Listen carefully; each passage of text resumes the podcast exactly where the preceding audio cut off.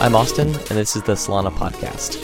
So, today is another of our episodes in this series focusing on climate, climate change, carbon markets, and sustainability. So, uh, Amira, welcome back as the co host of this episode. So, what are we chatting about today? Today, we're talking carbon markets. Uh, this is part two of a series that we're doing on climate change and blockchain. And the idea here is to shed light on the role that the blockchain community can play in the fight against climate change. But is the market efficient enough? is it an efficient market? We say. Uh, well, like a huge, a huge percentage of the work at the intersection of blockchain and climate change is focused on improving carbon markets. And I got to admit, when I first heard this, I thought it was a classic example of Web3 people claiming that blockchain can solve everything in the world. Uh, really felt like a solution search for a problem. But you and I started digging into this more and more together, and, and I think both of us were surprised at what we found here. I gained increasing conviction that there's actually really something to the idea of putting carbon markets on chain. It might be the perfect use for blockchain. So, I invited two people who are experts in carbon markets to the show today to talk to us about how carbon markets work Matthew Stotts and Brendan O'Connell. Matthew Stotts is co founder and general partner at Cerulean Ventures, a venture fund that exclusively backs Web3 companies building the infrastructure and tools necessary to scale climate impact in this decade. They believe that natural assets will unlock the next $50 trillion in economic growth. Brendan O'Connell is product and operations lead at Patch, an API developer making it easy to calculate your carbon footprint and purchase offsets. Before Patch, he was the founder of Earthbloom, an API focused on measuring and removing carbon emissions in crypto specifically. I asked Matthew and Brendan to chat about carbon markets because they have incredibly rich backgrounds in the space spanning both Web 2 and Web 3. They also see the industry from opposite vantage points. Matthew's investing in the industry from the top down. He's got a bird's eye view of the entire ecosystem. Brendan is building things from the bottom up. He knows firsthand what it's like to attempt to build the nuts and bolts of a carbon marketplace and all the challenges that come with it. Matthew and Brendan, welcome and thanks for being here. Why don't we start off by just handing it over to you and, and each of you just spending a minute or two talking about your backgrounds and what they have to do with carbon markets. So, Brendan, tell us a little bit about what Patch does and, and your life before Patch and, and sort of how you got there. Cool. Patch is a software company building infrastructure to enable a sustainable economy. And right now, we're squarely focused on voluntary carbon markets. So, building tools to scale that market and to enable buyers to access a deep array of credits and kind of meet their sustainability goals. In terms of my background, I worked on Wall Street for a number of years, was an investment banker for a while, got kind of sick of that world, and got really excited about what was happening in the climate space and had seen what was going on in crypto and was similarly excited about what was happening in that space and some of the kind of high level reasons for, for why that space might evolve. And I essentially just married those two passions together and founded a company called Earthbloom, which was an API to allow folks to measure the emissions of crypto market activity, as well as access a small marketplace of carbon credits. Naturally, that experience led me to Patch. Patch wanted to get into crypto, and I was kind of already building that vertical for them. And so we sort of married those two businesses together and uh, have been at Patch ever since. So you're you're squarely at the center of Web three and blending into Web two. So Web two and a half over at Patch. And Matt, you, you founded Cerulean Ventures. Tell us about your thesis. What kinds of things are you focused on? What's got you excited about the space? Cerulean Ventures is really focused on unlocking scale for climate action. So we're focused on blockchain and crypto economics and various elements of the power of, of those networks to take what's already working to combat climate change and just accelerate the adoption, bring more finance and leverage more technology to increase transparency and access and actually make this a global movement. I actually got started in technology and finance about 20 years ago after graduating Berkeley, working with some early tech startups around Silicon Valley. I just discovered I had a knack for finding emerging technologies with really massive market potential um, and ended up helping venture capitalists tap into these networks, Internet of Things, Web 2.0. But with this experience, I was also a very active angel investor and became intrigued uh, by token economics as a method to fund and support development of public goods. So my first significant investment outside of Bitcoin and Ethereum was a project to create decentralized virtual private networks. after that investment, after seeing the power of that, I committed myself to backing entrepreneurs who sought to bring to life new public goods like that, technology that's owned and controlled by the users. And I just felt so motivated to continue to support these, these types of projects. One of which about four years ago was a Regen Network. Uh, so Regen Network is foundational fintech and environmental science infrastructure to help make agriculture fair for farmers uh, and healing for the planet. That really was kind of the seed of where Cerulean Ventures came from.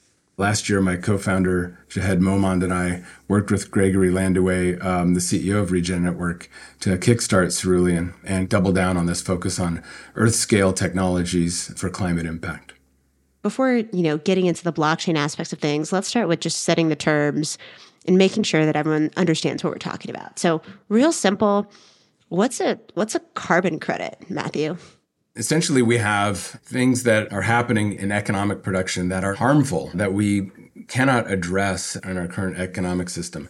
And so, regulatory bodies came together through the UN and the Kyoto Accords back in the late 90s, and then later through the uh, Paris Agreement in 2015 to set up some form of ledger that would be able to track the carbon that was being emitted into the environment. This excess greenhouse gas we know is creating a warming effect on the, both the atmosphere and our ocean. So by basically saying, look, human activity is generating more and more carbon, we need to actually track this and put it on a on a ledger where we can account for it.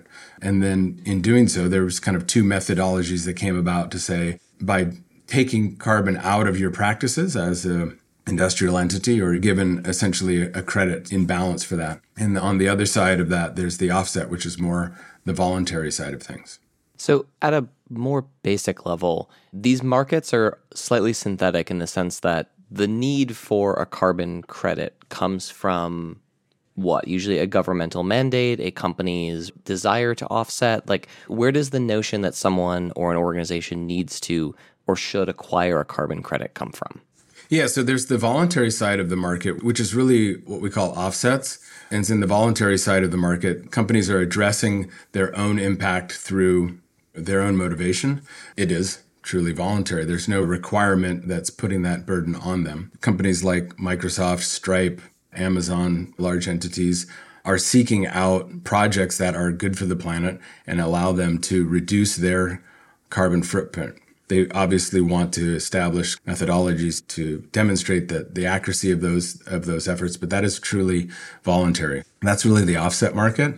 Uh, the regulated market is where carbon credits come in. So this is where a regulatory body, if you can take for example the cap and trade program in California, says that carbon has a price. They've established that price and said you know, as an entity in this economy, you have an impact on our environment, and you're essentially allowed only to emit so much carbon before there is a cost of that carbon. And then the cap and trade system allows various companies to trade the credits that they generate. So some some industries or some companies may be more effective at reducing their carbon footprint and therefore can generate credits and those that are either slower or more intractable forms of industry can actually purchase those credits. So there's a net benefit by creating a, a regulatory environment that puts a price on carbon and then the market exists inside of that where any um, entity that is affected by that regulation can trade back and forth the credits for the carbon that they emit. Got it. So, so to be clear, there's basically there's voluntary carbon markets, which is you know I'm Microsoft or I'm Chevron, I'm a big company, and I want to make a commitment to offset my carbon emissions, and I can go buy those through those credits through voluntary carbon markets, or there's maybe compliance or government run uh, carbon markets where maybe the state of California will mandate that any one company is limited to a certain amount of emissions. And they basically pay for that externality to be able to emit whatever carbon that they're emitting. And they pay that what directly to the government, or is there is, are those carbon markets married somehow? There's a carbon tax uh, system in Europe. There's other systems that establish a market, and in that case, those payments are made to regulators. In a cap and trade system, once the price is, is established, there is the potential for penalty, but most entities enter the trade portion of of cap and trade. So their emissions they're allowed to create are capped. They can purchase their excess from other folks in the market. And if they cannot, then they'll ultimately end up making a payment to a governing body. So when we're talking about, let's say, patch or what's happening in blockchain based carbon markets, we're mostly talking about voluntary carbon markets, at least at the moment. Is that right? I think almost exclusively in the voluntary market, although Matthew might be aware of some endeavors happening in the compliance market. But um, just to give a sense of scale here, so I forget if this is global or just US. I want to say this is just US, but in 2021, I think the voluntary carbon market was about a billion dollars in terms of size whereas compliance market was 50 billion. So the compliance market's much bigger, but a lot of the innovation is really happening in the voluntary space. When you talk about innovation, what does innovation mean in something like a carbon credit and a voluntary carbon market? I mean, historically, this is a space that does not have a lot of software. And a lot of it has to do with the fact that the compliance market is much bigger. So a lot of the businesses that were generated to play in this space were kind of built around the compliance market, which is a little bit clunky in nature due to its like regulatory origins. But innovation and where software is coming into play in the voluntary space is, um, you know, folks are building things like APIs, like what Patch does, so that any business can access carbon credits that traditionally are more difficult to get. Folks are building modern registries that are more accessible and easier to digest. People are building ratings data and piping that all around so that folks have a sense of what they're actually buying and, and understand the quality of it. So there's just there's just a more forward thinking model being applied in terms of data and the prevalence of software. Traditionally, accessing these credits was quite hard because you might need to get a registry account, which might take months to get.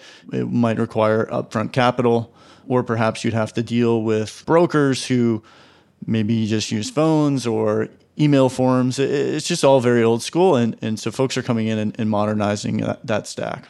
Can we double down on that a bit? So I think one of the things that kind of blew my mind as I started looking into the space was it's really difficult for me to Google like how to buy a carbon credit. You know, it just like the retail acquisition of carbon credits feels impossible. I think like as I started digging into it more and more, I discovered there are these sort of four nonprofits that run most of the voluntary global carbon market, as far as I understand. So, can you talk a little bit about how the markets work today? Like, who sort of runs most of the space? How do people acquire carbon credits? This is really just an OTC market. So it's an over the counter market where an asset is generated through a fairly laborious manual process. It's shepherded via a broker to some form of entity. So a registry like the ones you mentioned, Verra, Gold Standard. Uh, there's a few other established nonprofit registries that kind of validate the voluntary carbon credits for trading. And then that same broker or organization will essentially find a buyer for that in terms of innovation. I mean, the software, it really is the phenomena we've seen across so many industries just to actually codify what is happening into code instead of into some paper based manual or process that is effective and is useful but isn't scalable as we move towards applying more and more global technology, things like blockchain, uh, where you have transparency to observe the assets and look at the metadata and how they were created, you're just naturally going to invite more and more market participants. Yeah, there's sort of a, a funny market dynamic when we at the Solana Foundation went out to purchase offset credits for the network from some providers. It would be like, oh, for the amount you need, it's X price. But if you wanted to buy twice that much or three times as much, it can be as much as 30% cheaper to to do that transaction. And it's so interesting to think about like there's not 30% margin to cut in almost any other market I can think of. This is a um, artifact of an over-the-counter market, right? So it's effective for that handheld matching kind of process, but it ultimately is not efficient we need a, a fair, open, and efficient market to really accelerate the change we need to make. Yeah, I think it'd be worth maybe taking a step back and articulating what some of these projects are too, because we're kind of dancing around it, but uh, it might not be totally clear to everyone. So Matthew kind of hinted at a big one, which is like regenerative agriculture type projects. So that could be something like grazing the land or tilling it differently. And what that's going to do is change the amount of carbon that's stored in the soil versus what gets remitted into the atmosphere. So something like changing your farming practices would be one of these projects we're alluding to. Another really simple example would be something like taking cleared land and planting a bunch of trees. Of course, we remember elementary school biology classes or nature science classes that trees absorb carbon dioxide and other greenhouse gases from the atmosphere. They store that carbon in the soil and its bark and trunk itself. So, planting a bunch of trees is also going to be another main type of carbon project that folks might endeavor to uh, sell credits to in this market. Yeah, I'm glad you touched on that because one of the things that struck me as I was starting to get to know this market is there are credits that are a dollar and then there are credits that are $400. And there's a huge range between what these types of credits are. And one of the things I heard is there's a bunch of credits that are masquerading around as zombie credits. So what is the gap between all of these? Like what are the high quality credits? And then what are the sort of like zombie shitty credits? And how do they get sort of brought on to market? Like why, why are people verifying that if, if one of the reasons that we have these registries is to help filter out these lower quality credits? The lower quality credits exist. And so, you know, if an asset exists, it can be purchased and obviously it'll be purchased at a lower price. I think that the market is starting to do what it's supposed to do there. You know, a lot of these credits were created some time ago. So carbon credits have vintages. They are for a specific time period. And, and this can be for a number of reasons. Either they're temporal in the sense that they're part of a regulatory uh, framework that is is trying to get annual reductions in place, and so you, you just can't keep getting credit for something that you did forever ago. Like a bond, they have a tenor and they ultimately expire. Um, and then secondly, it's the quality of the project itself. So, you know, bolting a smokestack scrubber onto a coal fired plant is one form of carbon emission reduction, supposedly, but it also just prolongs the life of a coal fired plant, right? So that's not necessarily the most uh, valuable carbon credit you're generating as carbon credits and offsets gain a higher price in the market, they do so because they're more traceable, they are more transparent, they have more metadata and information about them all of these things are what we see in blockchain based networks, right? So, as these assets get created in technology environments where they can be more rapidly audited, where you can see the nature of the project very, very quickly, very easily, we expect to see those prices kind of hold or go up. Sorry, I just want to kind of hold on that first part that you were talking about for a second, which is, you know, most markets act most efficiently when they have availability of information. And there's kind of this interesting dynamic that's happened here where both everything runs through some form of centralized approving agency that has to validate these carbon credits, but also we have a pretty persistent problem where the validation seems to not necessarily be doing its job. Is that a process where, because we have things like zombie credits or we have credits that turn out that when someone actually does verification on the verification, you know, it's the location of the, the project isn't where it says it is. It didn't do the work it was it said it was going to do. So is there a process where that becomes more permissionless or a faster process if it's not delivering what it's necessarily intended to now? Yeah, I mean, my biggest concern is the bureaucracy of the over the counter verification and registry process will impact the credibility of the methodologies. And, you know, these methodologies are scientific processes that have been peer reviewed and developed over time, you know, with really solid environmental science. The challenge is that when you get to this kind of bureaucratic process, at some point you have a project that's a hundred plus page PDF and there's a bunch of information that is embedded in there that either can be inaccurate or just difficult to update and maintain. So like with any process like that, you're going to have error rates and, and various failings. But I think it really comes down to a throughput problem, right? So we just can't continue to use, we can't rely on this kind of over the counter methodology just to scale the opportunity here. I do think it's it's challenging to change the existing paradigm overnight though because decentralizing measurement it's pretty hard like to, to know how much carbon a tree or a group of trees have pulled in over a given period or to know that certain practices were employed correctly. It's it's, it's very challenging. And i think i'm most excited about particularly in the in the blockchain space where folks are trying to figure out systems where this can be done on a more decentralized basis because that to me feels like the clear blocker. It sounds like where we're at is there's this existing registry that has sort of this existing sort of methodology for verifying different carbon credits. And, and what we're saying now is we can put a bunch of these credits on chain. We see the potential behind it. And we're going to use technology to help with these verification problems. So we don't necessarily get trapped in this sort of like supply side onboarding. Brendan, you spent a lot of your life thinking about how to bring crypto assets on chain or thinking about sort of that back and forth. where in that process do you think the best opportunity is? I know you're in particular really excited about this, the monitor, recording, and verification aspect of things. Like, what are some other things that you're seeing in that domain that get you excited about it? Yeah, the, the way I think about it right now, like I see the biggest bottleneck in the traditional market is is bringing supply online. So right now we're in a supply constrained market. I don't think anyone feels like dem- there's a shortage of demand uh, or that demand is going to get weaker in the near term. With the advent of net zero goals and other climate commitments, it seems pretty obvious that demand is going to get stronger and it's it's already quite strong. So clearly the problem is on the supply side. And so, yeah, I mean, I'm very excited for crypto to focus on that area. Where I'm maybe less excited about is, I think, on, on the demand side, which is where most of the, the focus has been to date, frankly. And I get naturally why what folks would want to build there. But I just think that right now, a lot of the corporate buyers in the traditional market are still sort of scared of carbon markets in general. Like like it's still such a nascent and early market where, where folks are trying to understand, you know, what is a carbon credit? What are the trade-offs of this one versus that one? And you still see the the media portraying this market in a certain way. Like you had the John Oliver piece that came out a couple of weeks ago that was quite critical. And I think adding in the the crypto dimension right now is is challenging for a lot of the big corporate buyers.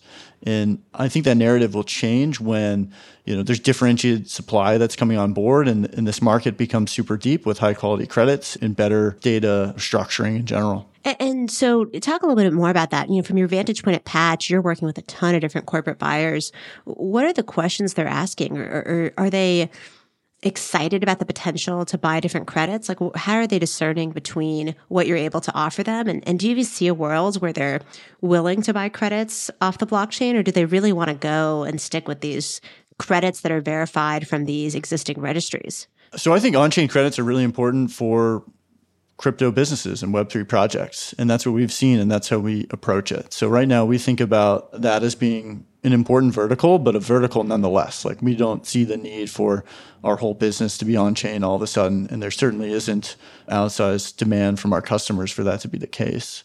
In terms of what I see corporate buyers being excited about, I think it's more on building a portfolio that reflects their business and their customers' values. So they want to know that if they have a big customer base in, in Europe or Asia, they want to have credits in projects that are serving those communities. They want to know that the permanence and the additionality of their projects are there. So they want to feel good about that data. So I think it's much more on the portfolio construction side and also the risk management side too of feeling like you know that this isn't going to turn into some sort of greenwashing claim like hit piece that gets written about them i think folks are much more interested in, in managing the risk side of it than people probably appreciate Right. Yeah. People don't want to be seen as buying these terrible credits. They're they're like oh, it's not it's not worth the expenditure for us to to do that. But if you're going to buy crypt like credits on chain, you should probably be a crypto company. Like it, the the beachhead market there is for people who are putting markets on chain. Austin, you look like you're thinking something. Yeah, the thing I keep kind of coming back to, which is this this very funny market dynamic that we see in this space. Like very rarely do you find something outside of the crypto market that feels like it's full of just as much scams as the crypto market. And something about this this whole space and industry feels like between these sort of like very middlemen broker dealer relationships to the the verification issues with projects and those sort of things. I just think it's an interesting matchup where there, there are certainly technological barriers to bringing carbon markets on chain but like do you think the fundamental structure of how these things are built right now is suitable for any sort of market force, right? these things are not traded on NYSE or the Chicago Mercantile Exchange or or any sort of traditional exchanges. And I love the idea of front running it, and just moving it directly to blockchain. But I'm curious what both of your views are of almost more conceptual level barriers to bringing this stuff on chain. Yeah, I actually see no barriers at all other than just kind of time to market and, and time to accelerate the market dynamics. So I think they're maybe not necessarily fair criticisms, but they're acceptable criticisms in the sense that every nascent market has issues. My view is that this is really just an early but you know rapidly evolving market, and let's not dismiss the massive potential to do good and make change for some early mistakes or stub toes. Austin, it strikes me as your question is this market is full of scams right now. Aren't we just going to keep seeing these inefficiencies if we put it on chain? Like, is is putting it on chain actually going to solve any problems? Oh, first, first, I think it certainly is. And I, one, I take issue that uh, characterizing it as full of scams because I really don't think that is the case. I, I wouldn't say full of, but but there there are some high profile examples of stuff. Go to your local used car lot. Go any go to any market. There's scams uh, for sure. You know, I think these I think these things exist as a as a as a function of markets, and as markets mature, they get worked out either through financial means or through regulatory means. I think that what we're seeing in terms of the ability to create transparent, auditable methodologies for capturing carbon, for re- reducing, removing carbon are really kind of going to get at the core of that. And what's a better method for transparency and auditability than open source software and distributed ledger technology. So I think I think we're heading in the right direction, and we need we essentially need to bring more of that to bear more quickly. Sure. So so let me ask this maybe in a slightly different way of the cost that goes into currently buying and selling a carbon credit, how much of that potential margin, that that cost of whatever the, the end dollar value is paid, can be reduced through the use of blockchain technologies. You look at something like a loan, and we can say like all the origination costs, all the verification costs. Like there, there's a real case where an on-chain loan is a zero cost execution loan. Whereas, like, if you go into a bank, there's a lot of work that has to be done to make something like that possible. What's that look like for carbon credits in a place that you know you see a, a huge potential for blockchain technology versus the current model? Yeah, I think it's well over 50%. So, I mean, the overhead is astounding there aren't great studies on it yet that I can cite, but just in terms of anecdotal one-off projects that we've seen for the different companies that we're and projects that we're backing, well over 50% as a general case. So, I mean, that should get technologists and entrepreneurs very excited. There's a lot of overhead and margin in here, mostly due to inefficiencies in the market. So um, I think as we begin to address those, we'll actually have the opportunity to fund more and more innovation, essentially using that arbitrage. I'll give an example of a project called Silta that w- we've worked with. I think what's interesting, Austin, that you bring up is this loan factor. So financing these projects is, is critical. Um, and yet, how do you do the, the diligence and the underwriting? So Silta is actually forming uh, a DAO of underwriters that can actually look at projects and provide the underwriting methodology. It's basically lawyers freeing up time to coordinate on helping projects get get their basic diligence and underwriting completed. So you have you have methodologies like that. I think that are that are only capable through decentralized systems and on-chain governance. And then as you see like this opportunity to bring more efficient monitoring, reporting, and verification, I don't think to Brandon's point, like corporates are coming to buy based on blockchain or, or crypto, but entrepreneurs and projects are building efficiencies with that and, and in so doing are able to bring the kind of transparency that large purchasers are looking for. So 50% seems phenomenal. Uh, it feels very high. I, am curious, Brendan, as someone who's worked on sort of the market, the market making side of things, like does, does that line up to you? And if so, like what are the places where you might capture that 50%? Or if not, like what does sort of the margin savings look like?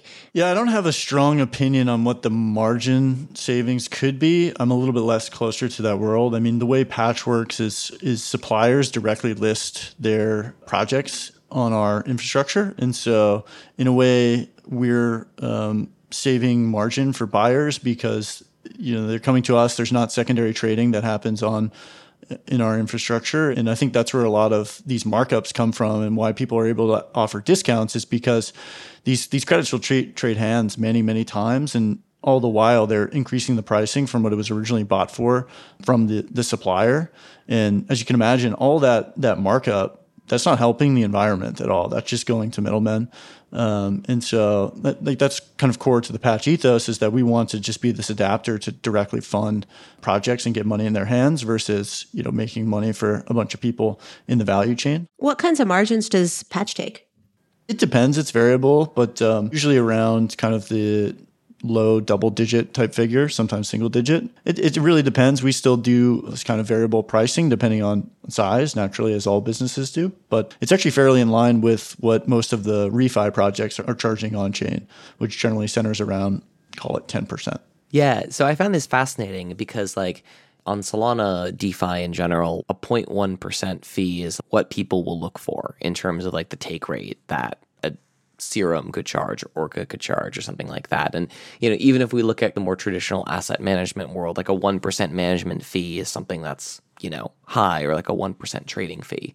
This is obviously a very young market. This is obviously a market where there's a lot of inefficiencies in it, but it seems like a lot of the base costs just require a lot of human effort and time. Like in a competitive market system, we should be seeing that fee approach almost zero, right? Which is what you see in other areas, whether it's credit card processing or the fees that fintech apps are able to charge nowadays and, and those sorts of things. Is this just an indication of like how early the entire market space still is? Or this is kind of getting back to my question before about like, how is there that much margin still to churn through that a blockchain could help with, right? Are we still that early in the market systems here? I do think we're still that early. Obviously, it just costs money to hire people to build technology that will help scale this market. And so I'm generally comfortable with folks charging that much because I'm not sure it'd be sustainable otherwise.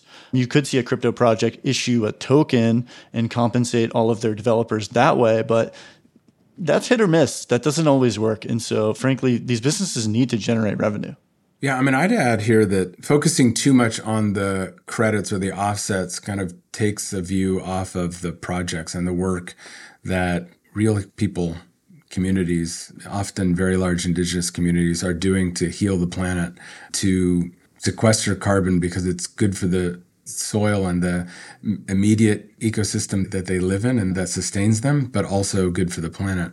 And so as we look at like how to get those projects funded more effectively, I think you're going to see some novel applications of blockchain here. So you think of like future forward contracts where a large funder could make a 10 year purchase of well managed, well stewarded land that would be generating a carbon offset for them over time. By prepaying for that, folks who are doing the work actually get the funding and the finance they need to build these projects and to do the work.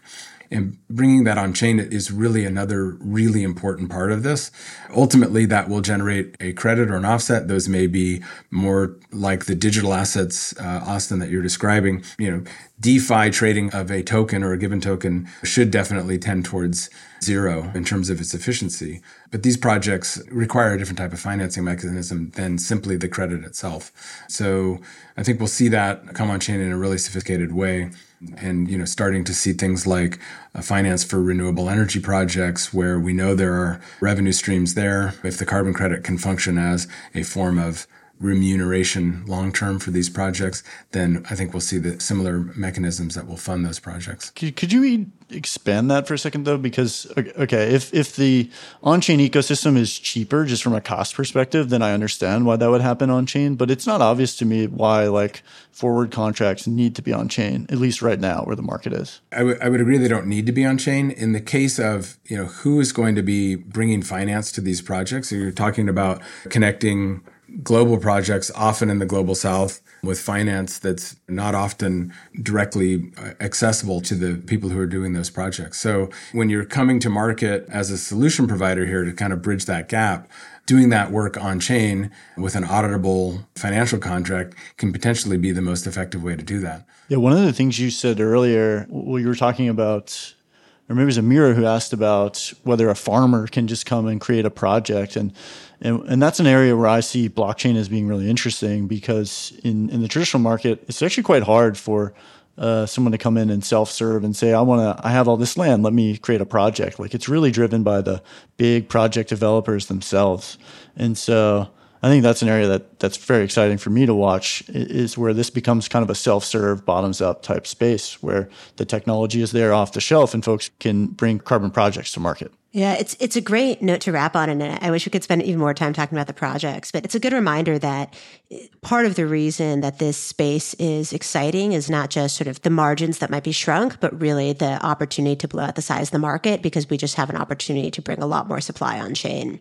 And both of you have really put like your money on the line here. But Matthew, you raised an entire venture fund basically aimed at this idea that we're going to see this industry explode, and it's solely focused on this. Maybe we'll wrap up and just say, you know, where where can folks go to find you or hear more about what you're doing? Brendan, where can people go to find you? Well, you can learn more about Patch at patch.io, and uh, I'm on Twitter, and just search O'Connell, my last name. You'll find me. Nice. And Matthew, how about you? Where can people go to learn more about you and Cerulean? Oh, the Twitters are always good. So I'm ML Stotts on Twitter. Cerulean is C E R U L E A N underscore XYZ on Twitter or cerulean.vc. Thank you both so much for such a good conversation and for teaching us about carbon markets. It's very useful and very complicated. Take care, guys. Awesome. Thank you both. Thanks.